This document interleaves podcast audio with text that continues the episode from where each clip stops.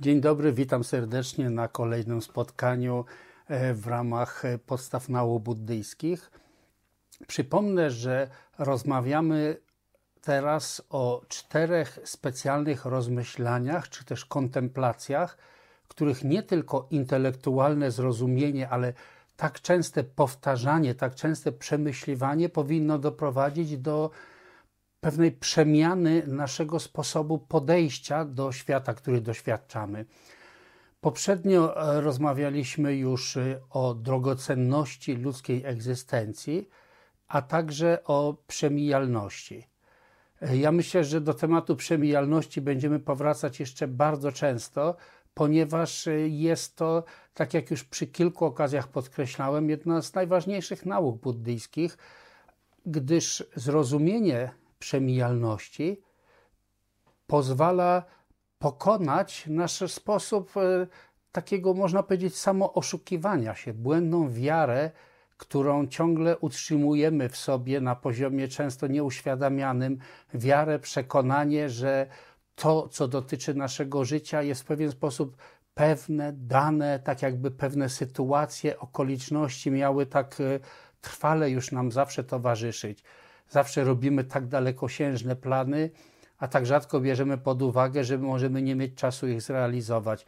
I wiemy wszyscy, że chociażby nieprzewidywane rozprzestrzenienie się e, wirusa w ostatnich tygodniach sprawiło, że tak wiele planów biznesowych, osobistych, e, no wszelakich, nawet, nawet w zakresie polityki, międzynarodowej polityki, tak wiele z tego runęło i takie poczucie bycia panami naszego świata, decydowania o naszej przyszłości, to poczucie nagle okazało się, że, że też było złudne.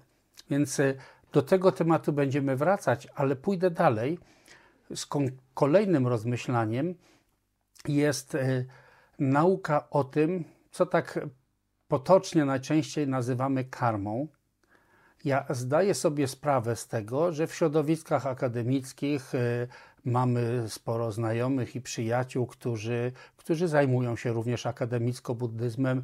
Oni będą mówić, poprawna nazwa jest karman, i tłumaczono mi nawet, jakie względy gramatyczne y, przemawiają za tym, żeby mówić karman.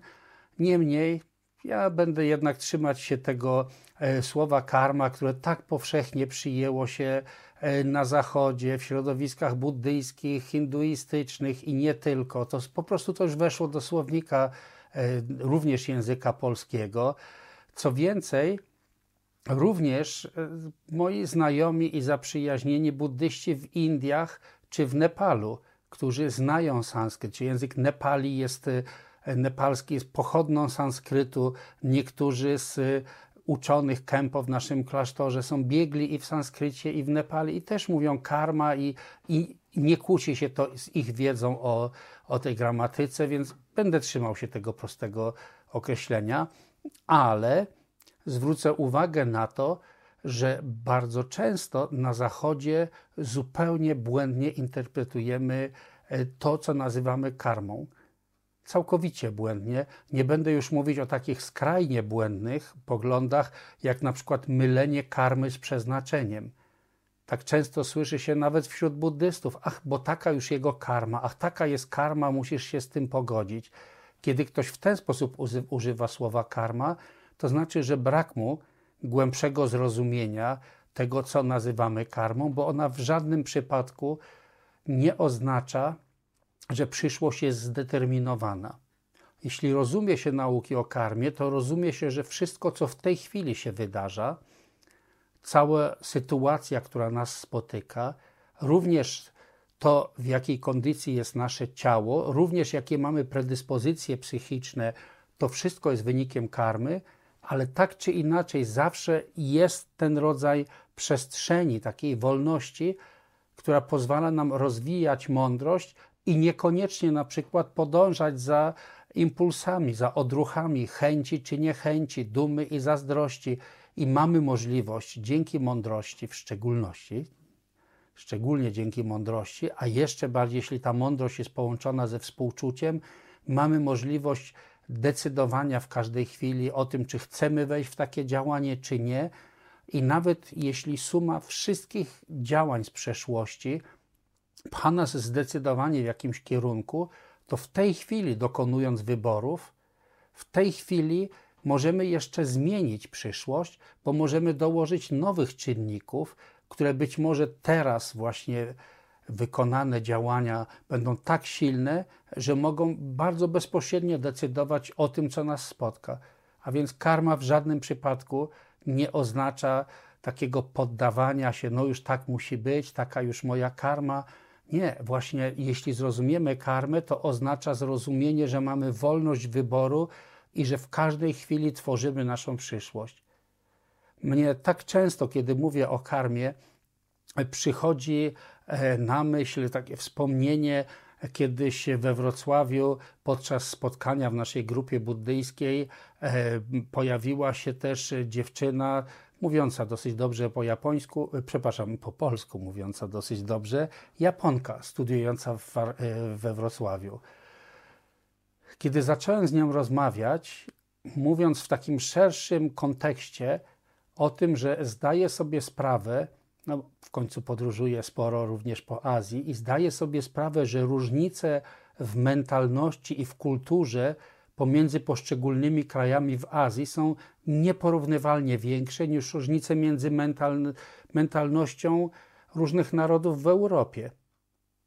Wbrew pozorom, Europa jest dosyć homogeniczna.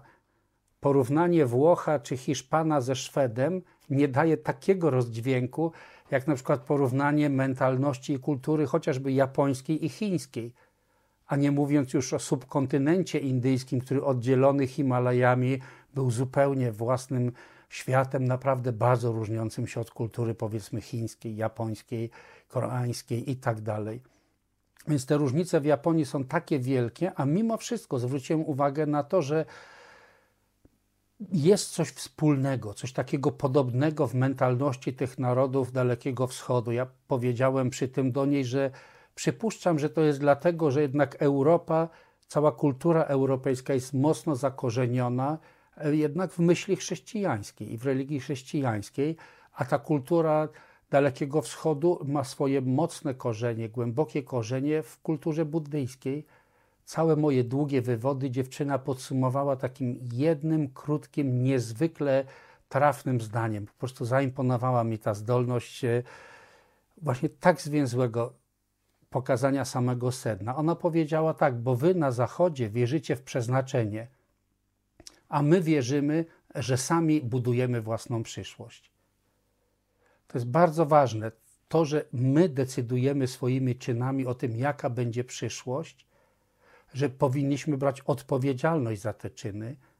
To, co zresztą jego świątobliwość Dalaj Lama, jeśli nie w każdym, to co najmniej w co drugim wykładzie podkreśla, jak bardzo ważna jest z naszej strony potrzeba wzięcia odpowiedzialności nie tylko za nas, ale dzięki zrozumieniu współzależnego uwarunkowania wszystkiego, co dzieje się w samsarze, wszystkiego, co dzieje się w tym świecie, powinniśmy też brać odpowiedzialność za innych i za cały świat. Zresztą wszyscy mądrzy mówią, że obecna sytuacja z koronawirusem szczególnie jasno pokazuje o tym, że w tej chwili ani gospodarczo, ani politycznie, ani pod żadnym innym względem żadna część świata nie jest niezależna od innej. Od innych części świata. Wystarczyło kilka tygodni i mamy globalny problem, który który dotyka tak samo bogatych, jak i biednych, tak samo ludzi o ciemnym odcieniu skóry, jak i o jasnym, jak i o takiej i o takiej. Po prostu wszędzie ten problem się pojawia i pokazuje się, że wszystko jest od siebie współzależne. Więc kiedy to się rozumie, tym bardziej rozumie się potrzebę właśnie brania odpowiedzialności za swoje czyny i to, jak te czyny będą oddziaływać na cały świat i na innych. Również w kontekście tak ewidentnych zmian, ewidentnie widocznych zmian w klimacie, co do których, e, no nie wiem, trzeba być naprawdę bardzo mocno zapartym, żeby nie chcieć uwierzyć, że działalność ludzi nie ma na to wpływu. No ja, jak mam te swoje 60 parę lat, pierwszy raz przeżyłem zimę, w której nie spadło praktycznie w ogóle śniegu a poprzednie zimy już wskazywały, że wszystko idzie w tym kierunku. Susza, która nam się szykuje w tym roku, to wszystko są ewidentne przykłady tego, że jednak nasze działania wpływają na środowisko, a zrozumienie, właściwe zrozumienie karmy jest konieczne do tego, żeby to pojąć. To, co będę mówić, przypuszczam na więcej niż jednym spotkaniu, będzie jedynie wskazaniem pewnych kierunków myślenia, które dadzą nam ogólne wyobrażenie na tym, jak rozumieć prawo karmy, ponieważ sam Buddha powtarzał przy różnych okazjach, że w pełni zrozumieć karmę może tylko Buddha. Nawet najwyżsi bodhisattwowie, nawet ci, którzy mają najgłębszy wgląd, wgło, wgląd, przepraszam, zabawne przejęzyczenie, mają największy, najbardziej głęboki wgląd w naturę rzeczywistości. Nie są w stanie zobaczyć tego w pełni. Tym bardziej za pomocą po prostu intelektualnych rozważań i logiki nie jesteśmy w stanie zrozumieć głębi i rozległości tego wszystkiego, co nazywamy karmą. Powtórzę jeszcze raz, tylko Buddha jest w stanie w pełni zrozumieć karmę. Ale to nie znaczy, że nie mamy iść w tym kierunku.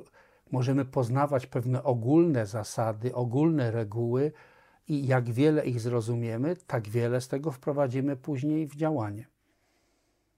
Zanim oprę się na bardziej, można powiedzieć, klasycznym, podręcznikowym podejściu do nauki o karmie, która po tybetańsku te nauki się nazywają nie tylko karma, gdzie karma oznacza czyn, działanie, a po tybetańsku karma znaczy le, czyn, działanie, to jednak zawsze ta nazwa w tybetańskim jest łączona ledre, działanie i jego skutek.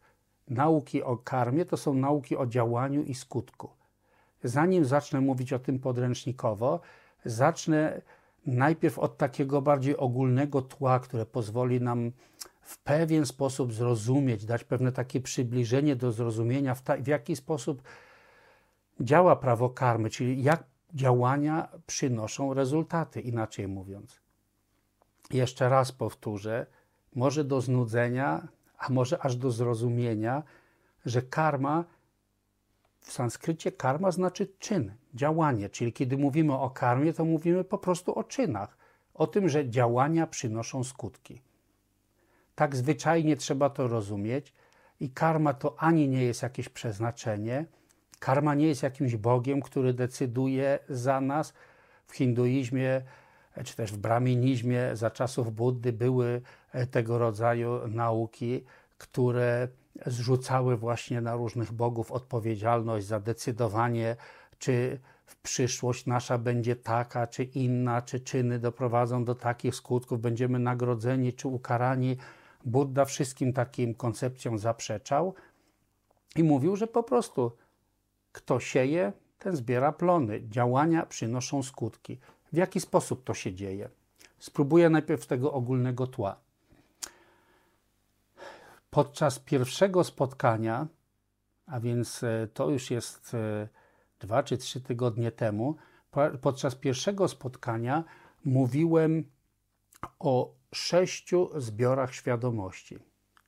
O tym, że kiedy oko postrzega jakąś formę, czyli coś, co ma kształt, kolor, jest obiekt, jest organ ze zdolnością postrzegania i jest ten aspekt mentalny, czyli ta zdolność pojawienia się w umyśle obrazu wywołanego tym, że oko widzi jakąś formę.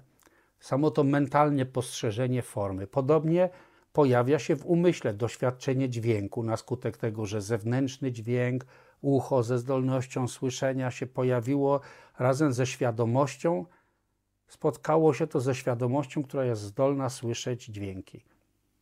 Tak samo dotyczy to świadomości związanej z wrażeniami zapachowymi, smakowymi, dotykowymi, a więc pięć zmysłów, w każdym obiekt, organ ze swoją zdolnością postrzegania i aspekt uświadamiania sobie tego dźwięku, formy jakiegokolwiek innego z pięciu obiektów zmysłów.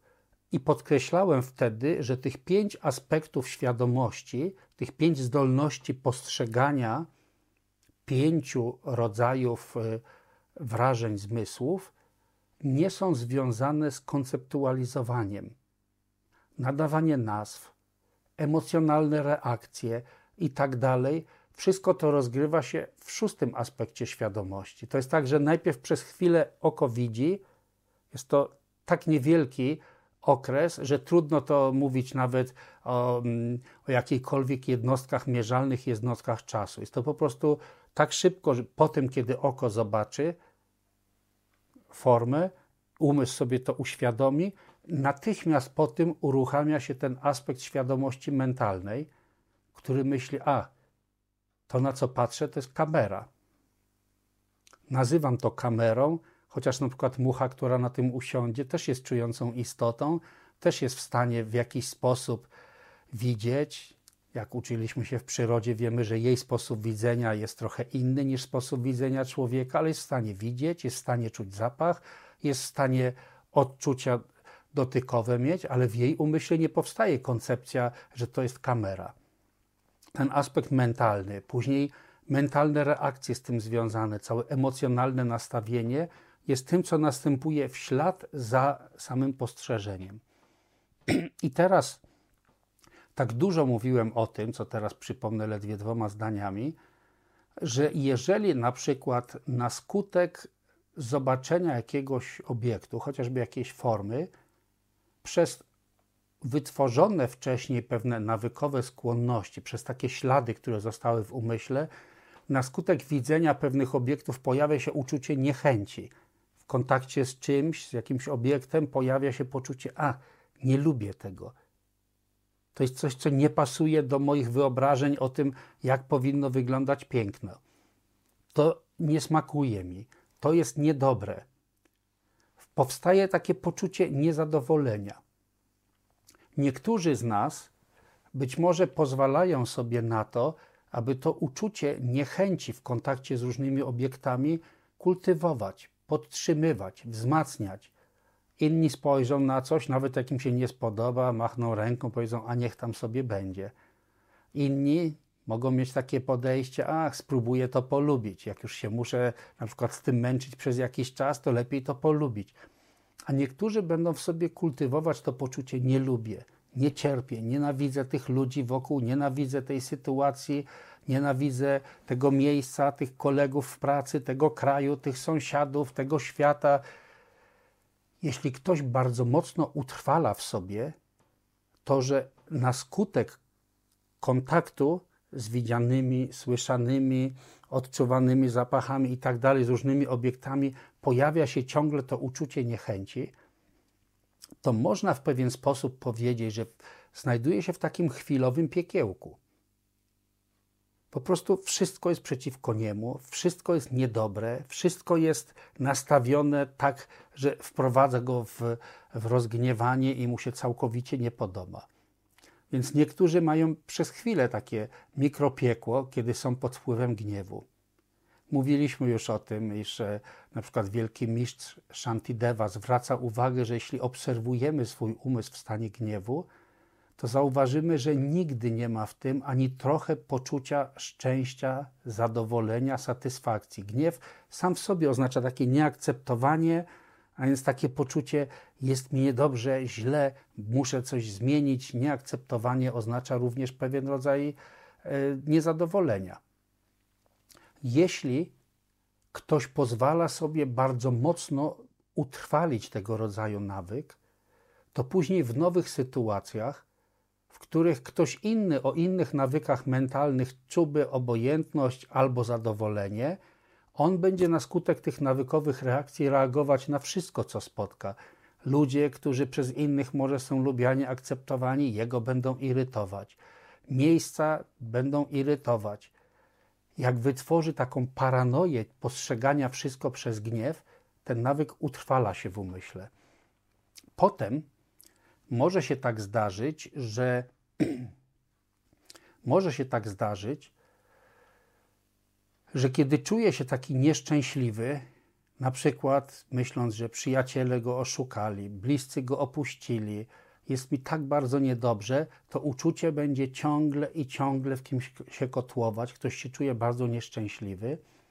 Może być tak, że na przykład przyjdą koledzy, koleżanki, wyciągną, jak to się mówi, wyciągną na dyskotekę, trafi do takiego miejsca, gdzie są intensywne wrażenia wzrokowe.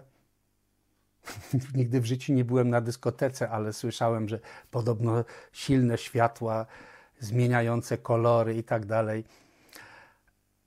Silne wrażenia dźwiękowe, rusza się do tego, być może je coś o intensywnym spaku, pojawią się silne wrażenia zmysłów i nasz umysł ma tą tendencję, że wtedy będzie podążać za tymi wrażeniami zmysłów. I to uczucie nieszczęścia i niezadowolenia zostanie w pewien sposób, jakby nawet może zapomniane przez chwilę. A ponieważ to uczucie nie jest żadnym substancjalnym, realnym bytem, jak się o czymś nie myśli, to po prostu tego nie ma. Nie jest tak, że ta myśl idzie sobie gdzieś, czeka z jakąś e, paczką energii na to, żeby w odpowiednim czasie dojrzeć. Umysł działa tylko na skutek tych nawykowych reakcji.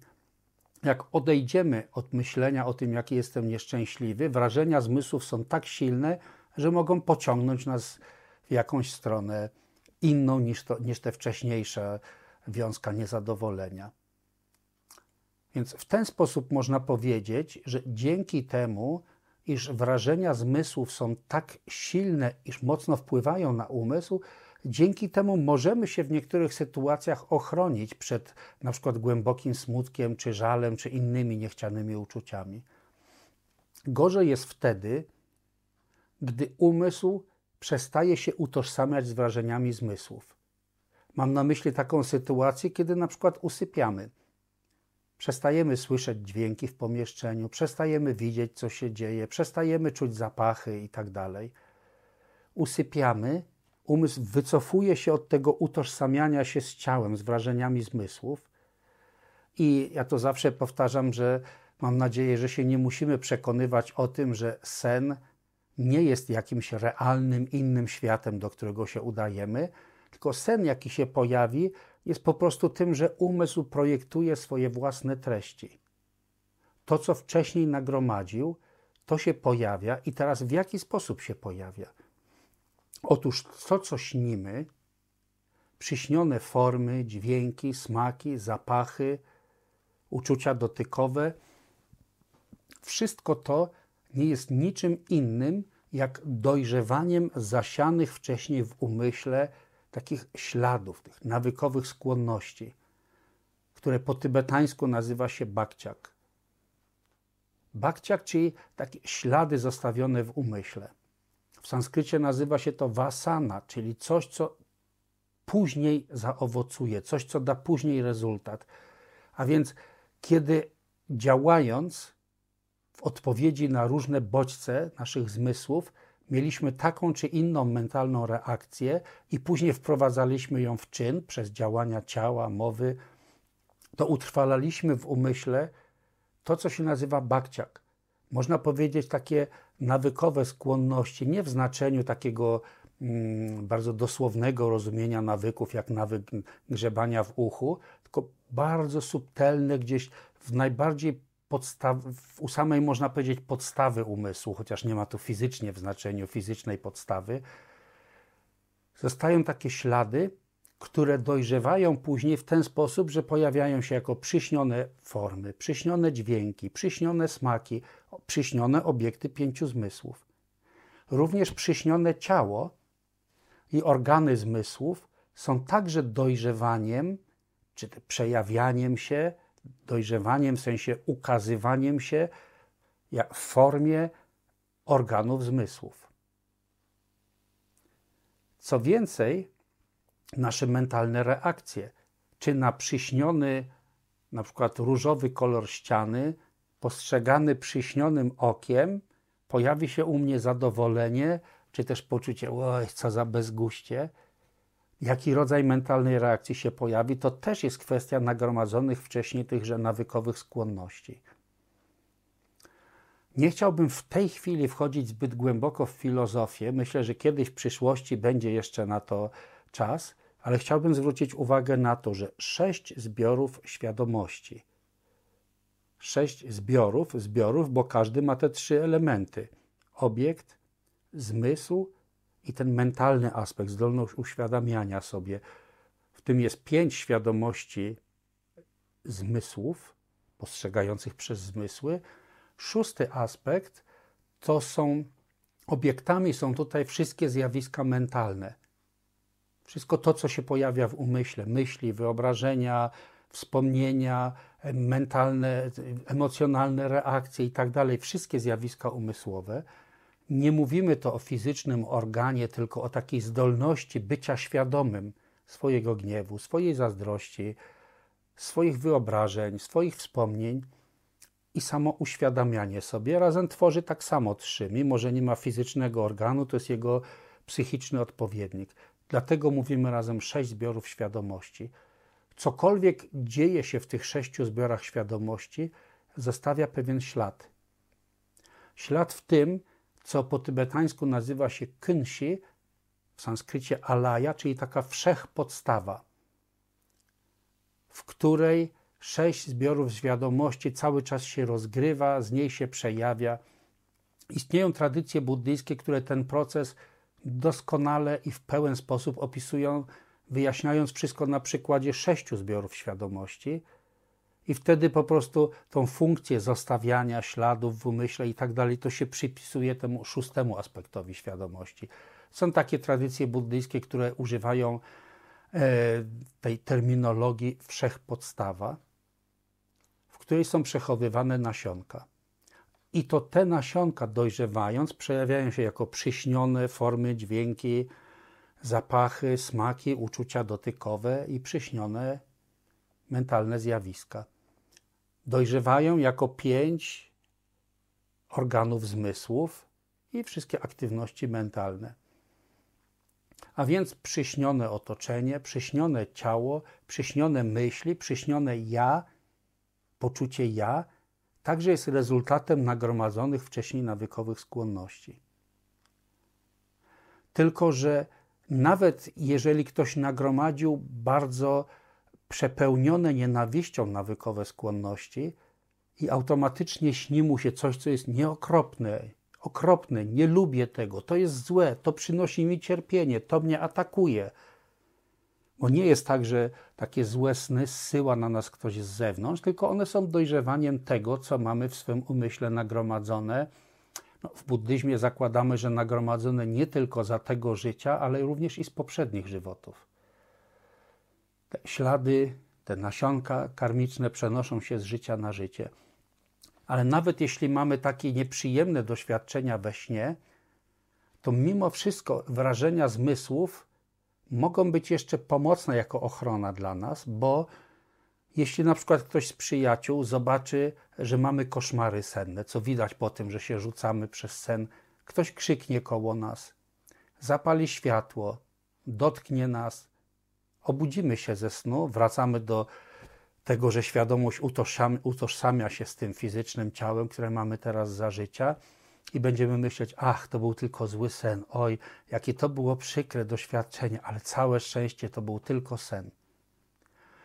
Niemniej, kiedy dojdziemy do sytuacji, w której ta więź między ciałem i umysłem będzie odcięta całkowicie, to znaczy, kiedy pojawi się śmierć, wtedy nawet gdybyśmy na skutek nienawiści mieli najbardziej przerażające doświadczenia po śmierci, krzyknąć w obecności umarłego ciała, uszczypnąć go, zapalić światło, nic nie pomoże. Ten ktoś już się nie obudzi ponownie. Świadomość i ciało całkowicie rozeszły się. Procesy życiowe w ciele ustały. Wiemy, że następują później różnego rodzaju już y, zmiany, procesy po prostu rozpadu, rozkładu ciała, a świadomość będzie kontynuować swoje doświadczenia. I to jest coś, co już podkreślałem wcześniej, jest wspólne wszystkim tradycjom religijnym. Pewna wiara, czy też przekonanie, że z chwilą śmierci tego fizycznego ciała nie ma końca egzystencji, tylko będzie kontynuowany ten niematerialny, niematerialny wątek, nazywany duszą, duchem, świadomością, umysłem. W buddyzmie wyjaśnione to jest w ten sposób, że ma to, co dzieje się po śmierci, pewną naturę podobną do snu. Jeżeli ktoś nagromadził wiele tych bakciak, tych nawykowych skłonności związanych z nienawiścią, to to, czego będzie doświadczał, będzie najgorszym z możliwych koszmarów sennych. Bo skoro utrwaliliśmy w sobie nienawiść, czyli to uczucie, jak spotykam jakieś obiekty, ludzi, sytuacje, obrazy w telewizorze, gdziekolwiek, reaguję z nienawiścią. Nie lubię, nie cierpię, nienawidzę tego, to jest złe, nie chcę tego. To ten rodzaj skłonności, jak będzie dojrzewać po śmierci, będzie pojawiać się jako strasznie, strasznie nieprzyjemne doświadczenia. Doświadczenia, których nie lubimy, które zadają cierpienie, zadają ból, są złe, są przeciwko nam. I ponieważ umysł nie ma już wtedy tego powiązania z ciałem, to powiedziane jest, że te doświadczenia będą o wiele bardziej intensywne. Na przykład bardzo Chydgel, tłumaczone na języki zachodnie w sposób bardzo niepoprawny, zupełnie zmieniający znaczenie prawdziwego e, tytułu tej księgi, ale powiedzmy tybetańska księga zmarłych, taką nazwę, bo tak jest znana. Bardzo Chydgel mówi, że po śmierci to, co przeżywamy, jest dziewięciokrotnie bardziej intensywne. Intensywne w znaczeniu również bardziej realnie odbierane niż my teraz tutaj za życia. Gdyby przyszedł ktoś i komuś z nas mówił: Słuchaj, to jest twój tylko sen, to jest nieprawdziwe, to przecież nikt z nas nie uwierzy. Powiem, ale jak to? Przecież jak uszczypię się, to boli. Jak coś zrzucę, to na pewno spada. Są jasne doświadczenia, które pokazują, że to działa w ten sposób, jak jest opisane w realnym świecie. Ale dawałem ten przykład, że kiedy mamy intensywne doświadczenia emocjonalne, to wrażenia zmysłów mogą działać trochę tak jakby tłumik, odciągają nas od tego przeżywania i na przykład nasze uczucie smutku czy cierpienia może być przytłumione przez wrażenia zmysłów. We śnie, kiedy dzieje się już coś za bardzo, kiedy na przykład mamy już umrzeć, przeważnie się wtedy budzimy. Po śmierci, jeśli dojrzewają takie wrażenia związane na przykład z nienawiścią, to doświadczać się będzie tak bardzo intensywnego cierpienia. I cóż z tego, że można powiedzieć, że przecież to cierpienie, te obrazy, które się widzi, dźwięki, się, które słyszy i tak dalej, wszystko to jest tylko projekcją nagromadzonych w umyśle nawykowych skłonności. Cóż z tego? Ta filozofia nie pomoże komuś, dla kogo staje się to o wiele bardziej realnym, intensywnym doświadczeniem niż my mamy za życia. To też będzie ten ktoś doświadczać e, niesłychanego cierpienia, mając przeświadczenie, że znajduje się w piekle, bo taki jest skutek nagromadzenia w umyśle skłonności do gniewu i nienawiści. Na przykład w tym sławetnym dziele Przewodnik po ścieżce Bodhisattwy Shantideva mówi, któż stworzył tę rozpaloną ziemię w piekłach, któż stworzył te straszne istoty, które mnie tam dręczą i tak dalej. Może to nie jest dosłowny cytat, ale taki jest sens tego. I sam Shantideva daje odpowiedź, że dla ludzi o małych umysłach, czyli o małej zdolności rozumienia, Buddha nauczał, że piekła są takimi miejscami gdzieś głęboko pod ziemią. No, czasami jako zręcznej metody dla ludzi o małych zdolnościach rozumienia lepiej jest użyć takiej metody, słuchaj, nie czyń źle, bo będziesz cierpiał w taki realny sposób gdzieś głęboko pod ziemią. Ale dalej Shantideva mówi, dla tych, którzy mają wielkie umysły, czyli taką dużą zdolność rozumienia, dużą zdolność pojmowania, którzy są na ścieżce bodhisattwy, Buddha nauczał, że wszystko to, co nazywamy piekłami, jest jedynie projekcją własnego umysłu.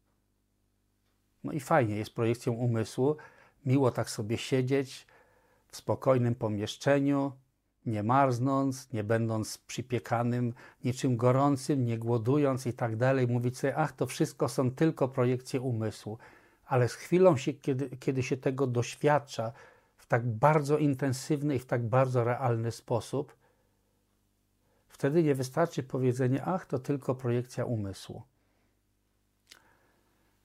Mniej więcej z grubsza, w taki bardzo przybliżony sposób, to ukazuje, w jaki sposób działa karma. Że to, co teraz robimy, ciałem, mową, a w szczególności jakie mamy do, przy tym nastawienie umysłu, to sprawia, że w, w u samej podstawy umysłu, w tak zwanej em, wszechpodstawie, w alai, gromadzone są te nasionka. Możemy to tak roboczo nazwać nasionka karmiczne, po tybetańsku się nazywa bakcia. Te takie ziarenka nawykowych skłonności. One później dojrzewają w zależności od tego, jakimi były te nasionka, bo przebywają tam w sposób niechaotyczny, niezmieszany i dojrzewają tak, że jeśli są silnie naznaczone uczuciem nienawiści, to przejawiają się albo w takie doświadczenia, które nazywamy światami piekielnymi, albo nawet jeśli ktoś się odrodzi wśród ludzi, to te nasionka dojrzewają w ten sposób, że odradza się na przykład w miejscu, gdzie są ciężkie klęski żywiołowe albo ciągła wojna, w miejscu, gdzie w okolicznościach, gdzie od dziecka jest, e, spotyka się z różnego rodzaju przemocą. Takie są karmiczne skutki działań. Jeżeli ktoś zasiewa w sobie takie silne skłonności, silne poczucie, ach, ciągle mi mało, nie mogę nic nikomu dać, bo ja mam tak mało, dla mnie nie starczy, to to jest przecież tak silnie subiektywne poczucie, że mam za mało. Niektórzy, nie mając prawie nic, są gotowi z radością dzielić się z innymi, gdy są w potrzebie, bo mają poczucie, ok, mi wystarczy, nam wystarczy.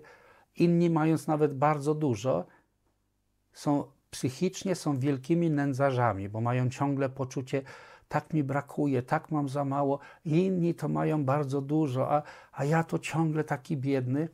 Jak ktoś zasiewa w umyśle taką skłonność, to poczucie mam ciągle za mało, no, karmicznym rezultatem będzie tego, że albo odrodzi się w świecie głodnych duchów, gdzie ciągle brakuje mu jedzenia, ciągle brakuje picia, albo jak odrodzi się człowiek, jako człowiek, to odrodzi się rzeczywiście w jakiejś wielkiej nędzy. A nauki o karmie uczą, że kto więcej, to innym daje najwięcej, ten sam ma najwięcej. Ten odradza się później z tym, że ma dosyć. Może dawać, a i tak ma dosyć. I tak do niego w naturalny sposób rzeczy przychodzą.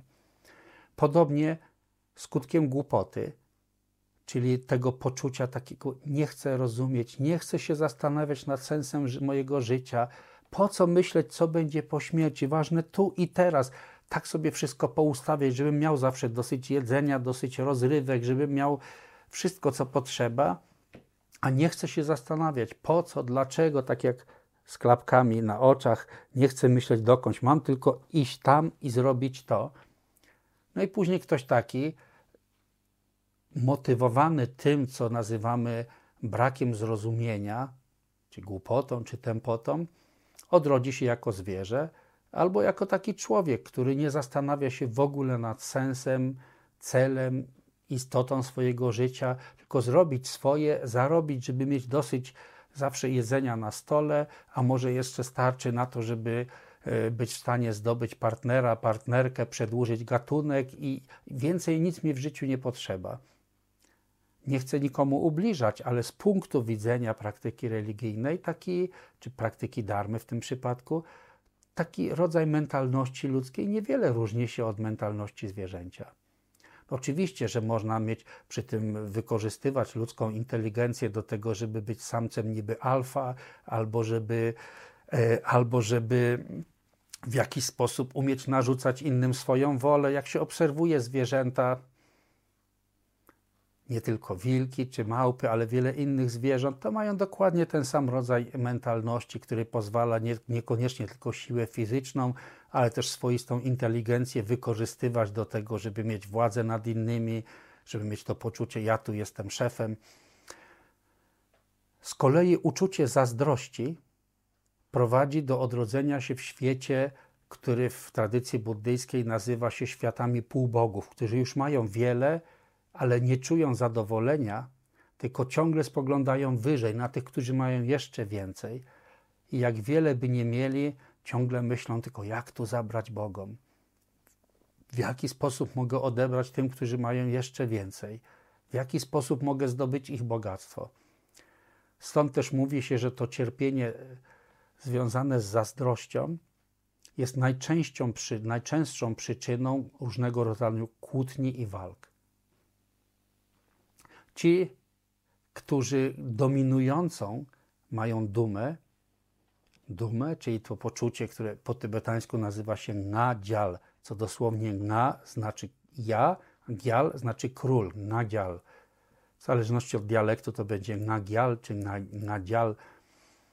Więc nadzial ja król oznacza jestem lepszy od innych, bo inni są gorsi. Mogę być lepszy ze względu na pochodzenie, na inteligencję, na stan posiadania, na mm, stopień e, wychudzenia swojego ciała, albo jeszcze inne mogą być e, powody do dumy. Jak się ma w sobie skłonność do dumy, to jakiś powód się znajdzie z pewnością. To uczucie często prowadzi do satysfakcji, takiej satysfakcji bardzo uwarunkowanej i trwającej przez jakiś czas, dopóki nie będziemy musieli spaść z piedestału. Dopóki nie okaże się, że znajdują się inni jeszcze lepsi od nas. Wtedy, kiedy traci się wszystko, co się posiadało, traci się to poczucie, jestem naj, naj, naj, jest to bardzo wielkie cierpienie psychiczne. Mówi się, że nawet jest to gorsze do zniesienia niż wiele innych rodzajów. No w świecie ludzkim wiele innych rodzajów cierpienia. W świecie ludzkim widać nierzadko niestety kończy się to albo, mm, albo nawet odbieraniem sobie życia, bo ludzie nie potrafią znieść tego, kiedy stracili y, bycie gdzieś na szczycie, albo kończy się ciężkim psychicznym smutkiem trwającym bardzo długo. Pozostał jeszcze jeden pragnienie jeden rodzaj uczucia i jeden rodzaj skutku z tym związany. Pragnienie, takie poczucie, ok, chciałbym więcej, chciałbym więcej. Ten rodzaj pragnienia jest bezpośrednią przyczyną odrodzenia w świecie ludzkim. On z jednej strony jest bardzo twórczy, związany jest zwykle z taką inteligencją i zdolnością tworzenia nowych rzeczy. No to dlatego ludzie właśnie potrafili wyjść z jaskini i stworzyć całą cywilizację techniczną. I z jednej strony takie podejście nie jest czymś szkodliwym, dopóki to nie jest tak, że całe nasze życie jest tylko pod dyktando tego, że muszę więcej, muszę więcej. Byłem na takim szczycie, muszę wejść na większy szczyt. Zdobyłem tyle, muszę mieć jeszcze więcej.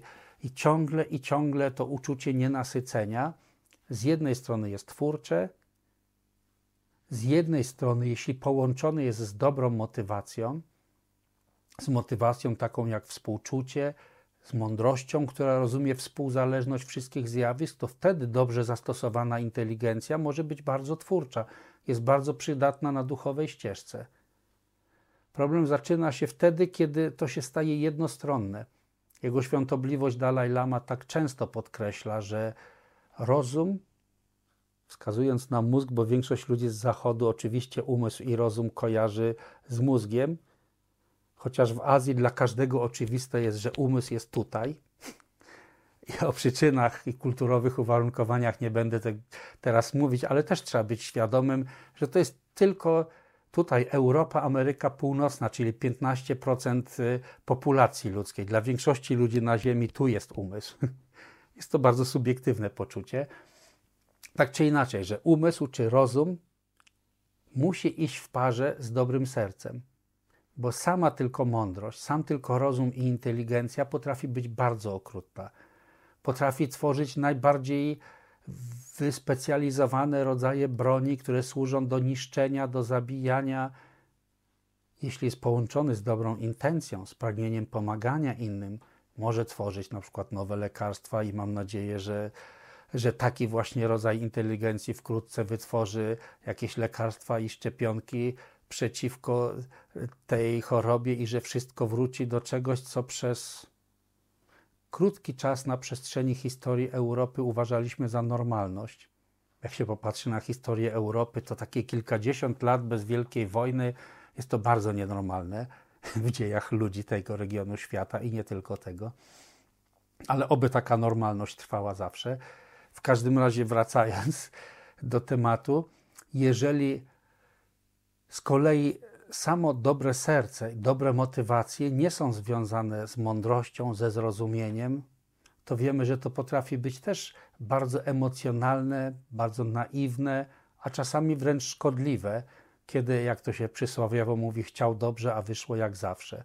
Świat jest pełen takich, którzy mieli dobre intencje, tylko nie wiedzieli, jak to zrobić, żeby odzyskać czy uzyskać właściwy rezultat. Więc połączenie mądrości z inteligencją to jest możliwe właśnie w świecie ludzkim. Dlatego w buddyzmie mówi się, że spośród różnych sfer egzystencji, ta właśnie w świecie ludzkim ma zarówno na tyle niedogodności i cierpienia, że inspiruje do tego, żeby zastanowić się skąd i dlaczego to się bierze, jaki jest sens, cel naszego życia, a z drugiej strony posiadamy na tyle wolności, nie cierpiąc non-stop, nie będąc y, ograniczeni intelektualnie, jak na przykład zwierzęta, mamy na tyle wolności i swobody, że możemy użyć tych nieprzyjemnych doświadczeń jako nawozu i inspiracji do tego, żeby nadać głębszy sens naszemu życiu.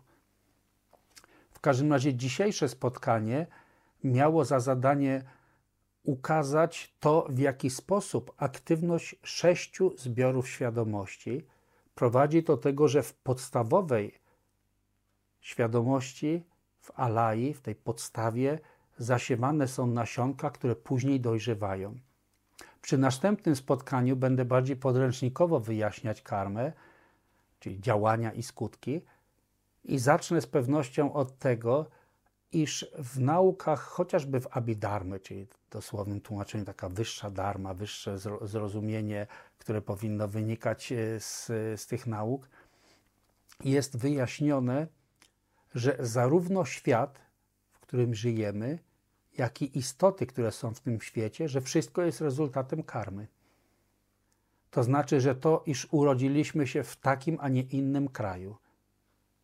W kraju, w którym za większości naszego życia, myślę, że już weteranów wojennych jest tak niewiele wśród tych słuchających, że mogę mówić o większości. W większości z nas za swojego życia nie doświadczyliśmy wojny, nie doświadczyliśmy głodu, nie doświadczyliśmy wielkich klęsk żywiołowych, tak jak mają miejsce w wielu miejscach na świecie.